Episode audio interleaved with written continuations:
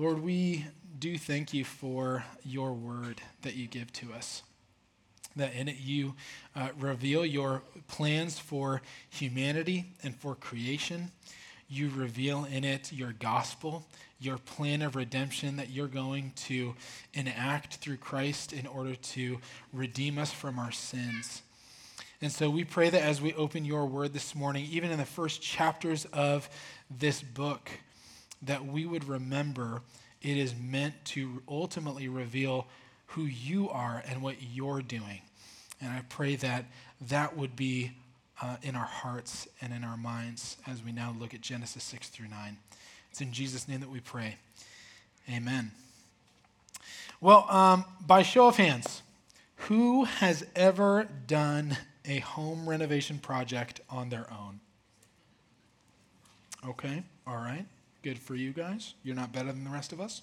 Also, by show of hands, who regrets doing a home renovation project on their own?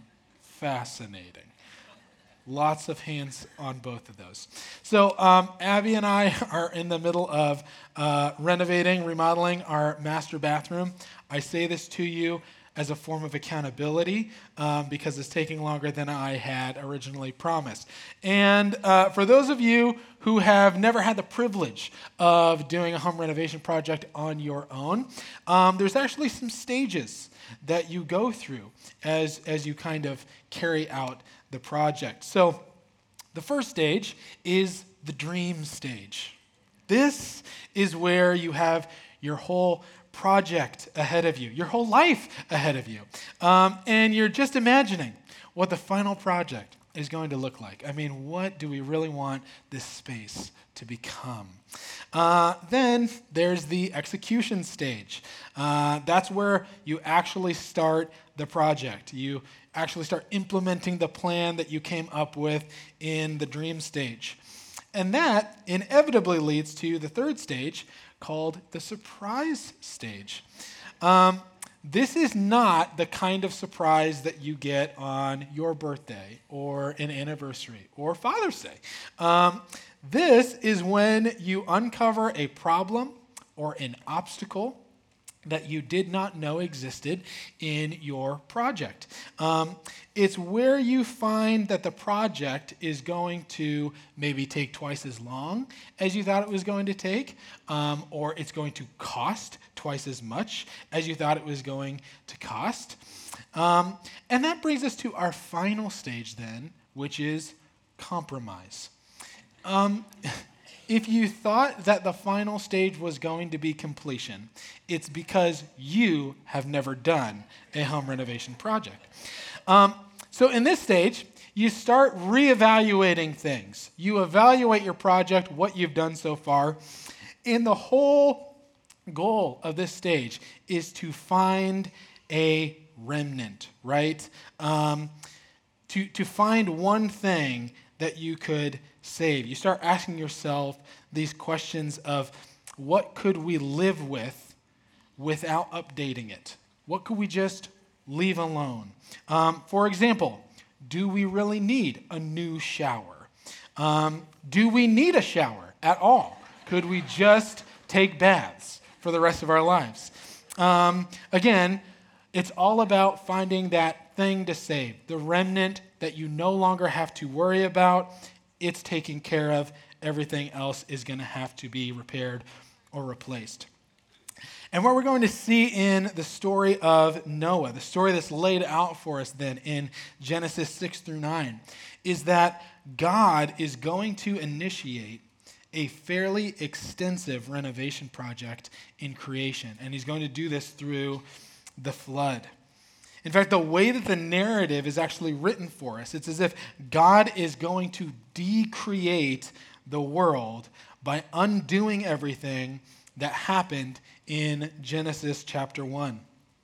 But in that decreation, in that undoing of what was done in the original creation narrative, God is going to choose a remnant, Noah, one man to be saved from the destruction. And it's through this chosen one that God is then going to actually recreate things. He'll introduce those good things from Genesis 1 back into the world. Unfortunately, though, we'll also see that Noah, just like in the original creation story, is going to fall. He is going to fail. He's going to eat the fruit of the tree, which is then going to lead to this sort of downward spiral in the next generation and the next and the next. And yet, like we've already seen throughout the book of Genesis, all the way up until this moment, God is going to sovereignly intervene in order to redeem and restore his creation. God is going to step in and once again prove himself as the rescuer, the provider, even in the midst of failure.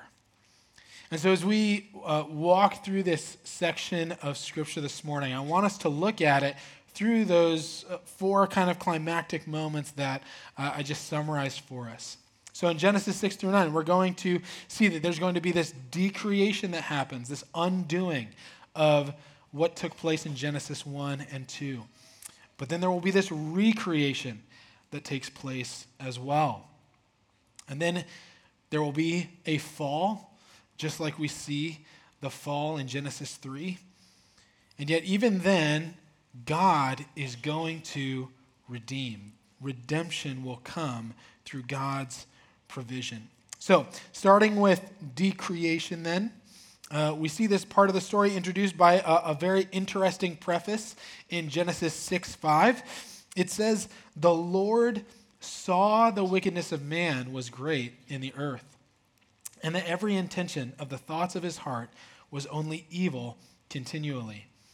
Uh, that opening phrase, that the Lord saw, that should be a familiar phrase to us. It's meant to draw our minds back to that garden scene where God was looking out over his creation and over and over and over again in the, in the opening phrases of Genesis, the opening words of Genesis, it says that God saw that it was good. He looked at his creation and saw its goodness. And this is actually going to be a, a, feature we're going to see repeated over and over again throughout this particular narrative, where the author is going to use Genesis 1 language to make the reader, you and me, sort of compare and contrast these two scenes. But the implication here in, in uh, verse 5 is that unlike God's good design in the garden, humanity's rebellion and sin has led to such corruption that now what God has before looked at and seen as good, now he's actually going to look at and only see as evil. In fact, I'd argue that the decreation that we're going to see unfold throughout this narrative, this, this undoing of Genesis 1 and 2, is actually not so much initiated by God as it is just accelerated by God.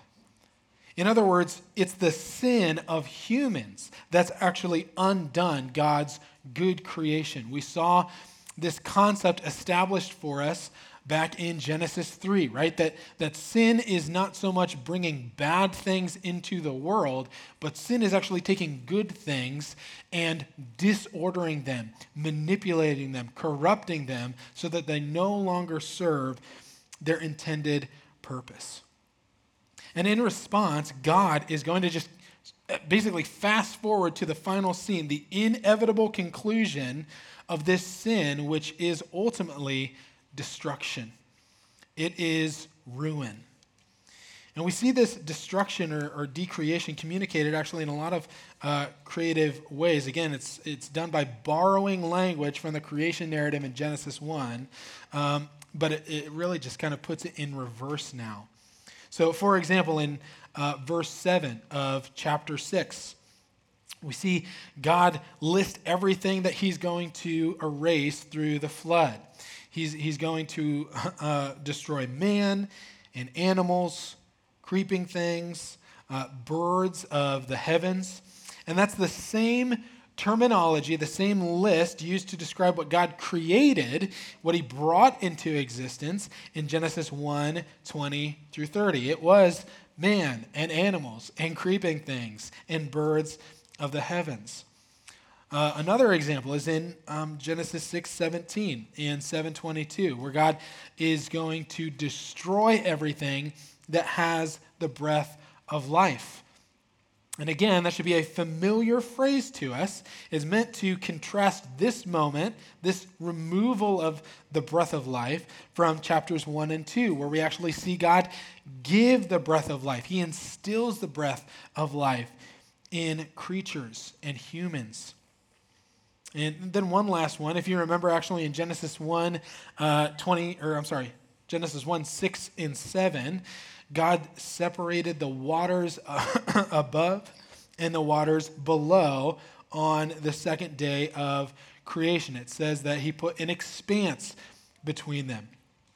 But then as we go on in this flood narrative in uh, Genesis 7 11, we actually see that that separation collapses on itself. And those, those two waters are basically brought together. They crash together in order to create the flood.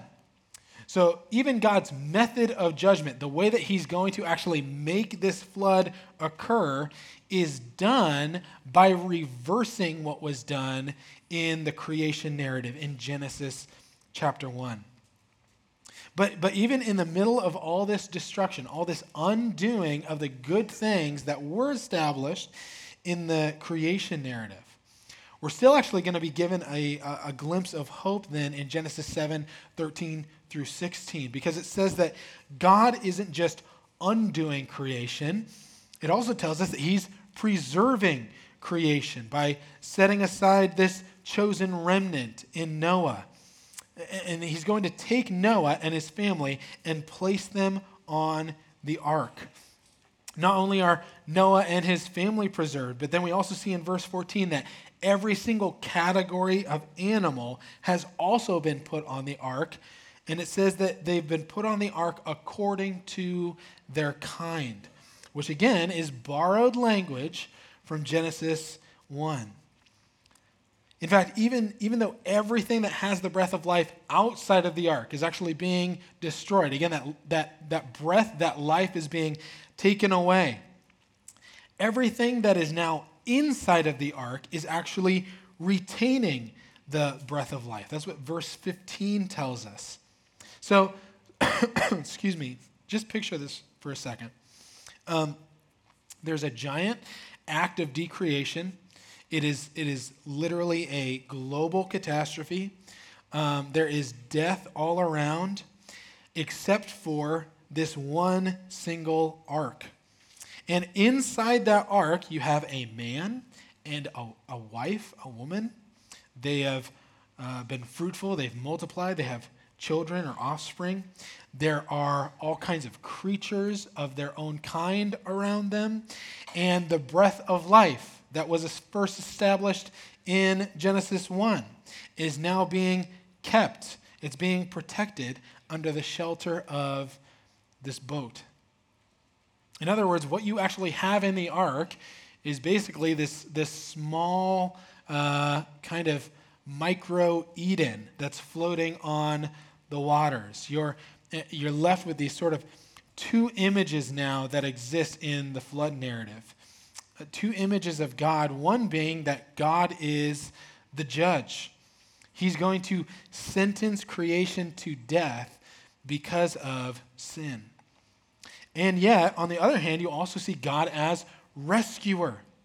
He's going to preserve and protect his good creation from absolute annihilation. And he's going to do that through Noah, who will restore and repopulate the land that the flood has wiped out. And that brings us to uh, the second climactic moment in this story, which is now recreation. So, just like the flood narrative in Genesis 6 and 7, that adopted language from uh, the, the creation account of Genesis 1, now we're going to see that that same feature gets picked up throughout Genesis 8 and 9 as the waters now uh, recede.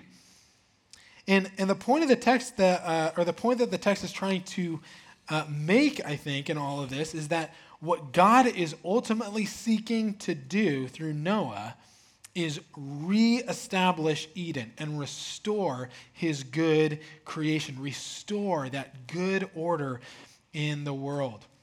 And there's actually a lot of interesting ways that the text parallels itself with, uh, with the first two chapters of Genesis, but I'm just going to highlight um, a, a, few for us for the sake of time. So uh, the first we actually see is in Genesis 8 1. So um, after, excuse me, after God remembered Noah, it says he made a wind blow over the earth. Now, uh, to really appreciate what the author is trying to do in this verse, we need to understand that the, the Hebrew word for wind and spirit are actually the same word. And so when you make that connection in your mind, you realize that this description uh, of, of what's happening kind of post flood is actually very similar to the description of the land in Genesis 1 2 before God had formed it and filled it. That the, the Spirit of God was hovering over the waters, just like the wind or spirit is now blowing across the waters here in the opening words of Genesis 8. And so we're, we're meant to see these opening words of the chapter as basically a reset. Creation is now returning to its original state before God had formed it and filled it. But it's not going to actually stay like that very long.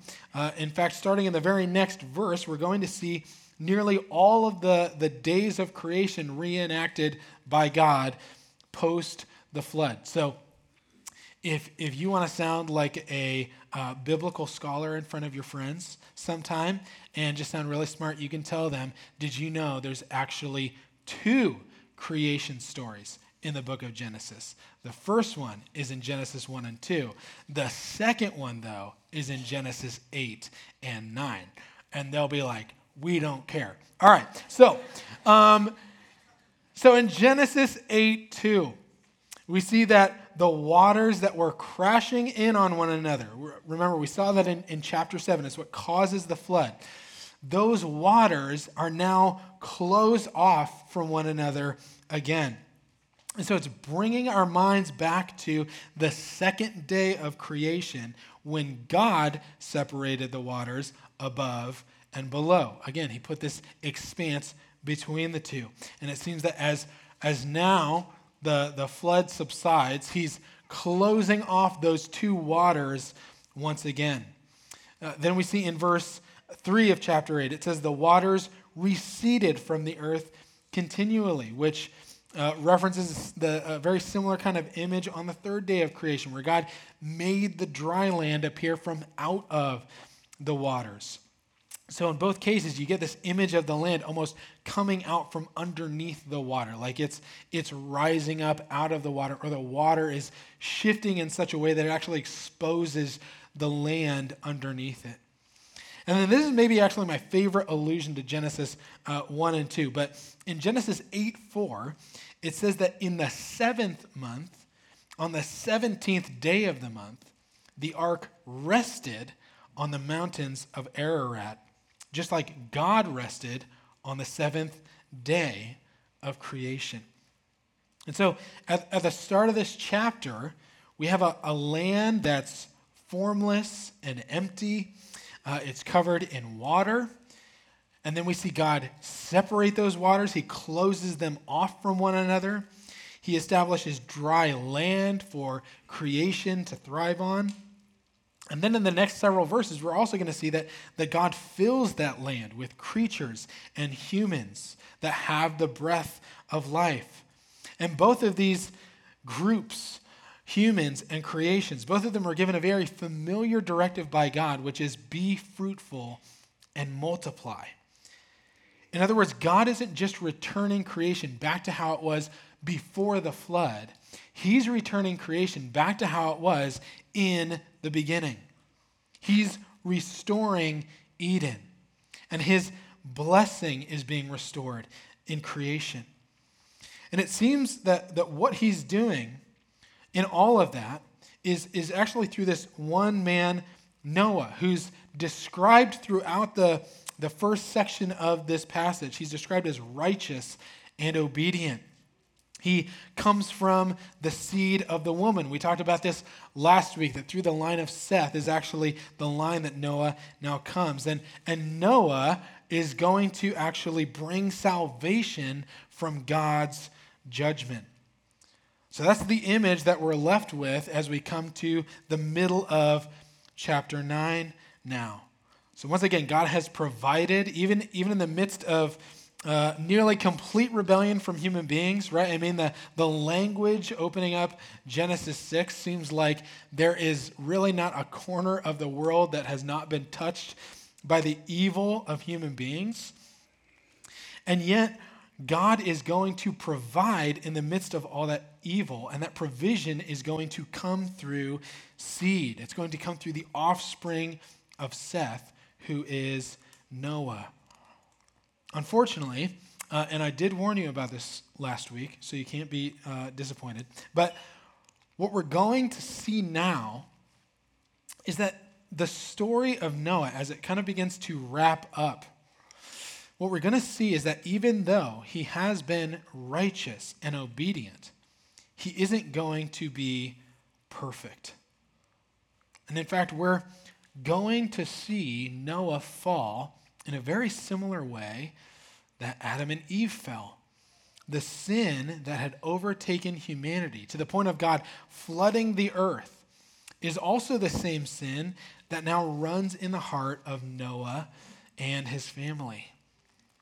In fact, the, the way that the story is presented to us, it doesn't seem to really take much time at all before that sin begins to show itself. And again, as we as we read the way that, that Noah is now disobedient, as he rebels against God, as he sins, it reminds me at least a lot of what we see in Genesis 3 with how quickly Adam and Eve, after they've been given all of these good things, how quickly they actually rebel against that good order in the garden and eat the fruit. And so in Genesis 9 uh, 20 through 21, it says, Noah began to be a man of the soil, and he planted a vineyard. He drank of the wine and became drunk and lay uncovered in his tent. Now, maybe you, you kind of see the connection already without uh, much explanation, but just like all the previous verses up until this point have compared the flood narrative with the creation account, now in this passage we see Noah being compared to the fall of Adam and Eve in Genesis 3. So just like God planted trees to feed the humans in the garden. Noah now plants a vineyard to enjoy. But just like Adam and Eve ate of the fruit which revealed their nakedness in the garden, Noah also indul- indulges in the fruit, which leads to his nakedness in his tent. And in both cases, the result of their foolishness, the result of their, their disobedience and rebellion, is actually this disharmony now that exists from generation to generation to generation. For Noah, uh, his son Ham seems to uh, dishonor his father in some way while he's naked, although we, we don't really know exactly what takes place because uh, the text is, is pretty vague. But what is clear from the text is that um, we're supposed to realize that in some way Ham has dishonored his father, and the other sons, Shem and Japheth, have honored their father in the way that they have dealt with this very precarious situation. So, what, whatever Ham is guilty of, the consequence is a curse that's then issued by Noah. And we're going to see that curse actually in Genesis 10 trickle down all the way through Ham's lineage. Again, this is going to be generation after generation after generation. In fact, in, in chapter 10, we see Ham's line linked now to places like uh, Egypt, to Canaan, to Babel, to Nineveh, these are places and people groups that are known primarily for their rebellion against God. And so, even with, with a fresh start, humanity is still going to prove itself to be incapable of actually solving its worst problem, which is sin. Even, even when God gives them a new Eden and He blesses them with every single thing that they need, we're going to see the same ending cycled over and over again as humans rebel, they reject God's good order, it leads to separation and destruction in creation. Now, just in case you're feeling uh, maybe a bit frustrated at this moment or disappointed, I think that's actually about where the text wants us to be when we come to the end of this story. It does not exactly end on a high note, right? It ends at a pretty low point in Noah's life and, and even sort of highlights this low point for an entire generation to follow Noah as well. God has literally restarted creation by eliminating all the evil people from the face of the earth. He's chosen this one righteous man on whom he's going to essentially rebuild all of this humanity. Noah is going to be the head of the new humanity God is forming. God has created Eden, essentially, for the humans to enjoy and to care for it. So, you know, at least as I'm reading this, I'm thinking, man, if any plan were to work in order to redeem creation from sin, surely it would be this one. Let's just demolish everything, gut the walls, and we'll stick with the solid bones and rebuild, right? Like classic remodeling philosophy. And yet, almost shockingly, we're going to see basically a one to one copy between Adam and Eve and Noah. And that should leave us scratching our heads for a second and just, and just wondering okay, what in the world then is going to be an effective strategy for actually undoing sin's corruption? What is God going to do in order to really, truly address sin and restore his creation? But what's interesting is that there seems to really be one person in this story who does not seem surprised by anything that's happening with Noah or with Ham or the generations to follow. There seems to be one person who is, who is unfazed by what I would see as a fairly disappointing conclusion to an otherwise very fascinating story. So, back in Genesis 8, after God has flooded the land, after he's destroyed everything outside of the ark, he says in verse 21 I will never again curse the ground because of man. Why? Because the intentions of man's heart is evil from his youth. Now, the, the reason why that is significant is because it's almost the exact same conclusion God makes about humanity before the flood. So in Genesis 6 5, it says that God saw that every intention of the thoughts of man's heart was only evil continually. In other words, the judgment of God that comes through the flood has changed nothing in the human heart man has remained the same through all of this. They are evil from their youth. But what does change is actually God's heart toward humans. Even though man's heart is always evil in the sight of God, in this moment, he still chooses to enter into a covenant with humanity. He still elects to actually offer a promise and a, a, a, freedom from any further curse. And the only reason, according to the text, is because he smelled the sweet aroma of Noah's sacrifice. That's what Genesis 8:21 tells us. It's the sacrifice that was worthy, not humanity. It's the sacrifice that's going to actually bring redemption, that's going to establish this promise between God and man, not the righteousness of man. And it can be, it can be tempting for us to read this narrative about Noah and the flood, or even narratives like it, and walk away with the application that we just need to be more like Noah. I mean, Noah is the guy to live up to.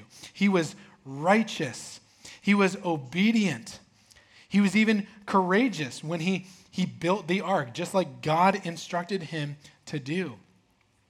But you know who we're, who we're really like in this story?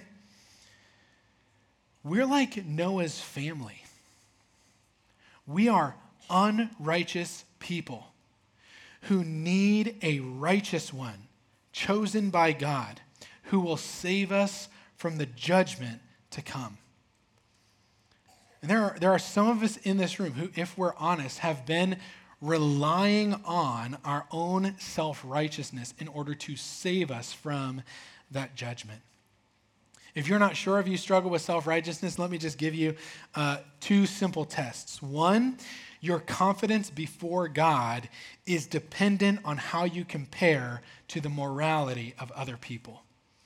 So, if you were to stand before God and He asks you why you should be spared from judgment, your response would essentially be, Well, I'm not the worst.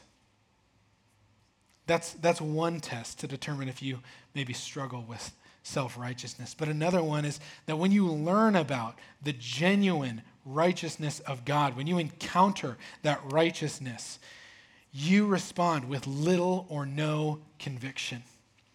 That you are blind to the gap that exists between a holy God, who is your creator and your judge, and the lack of holiness that you are guilty of and defines every single part of your life. But, friends, as we read the story of Noah in Genesis 6 through 9, one thing is clear.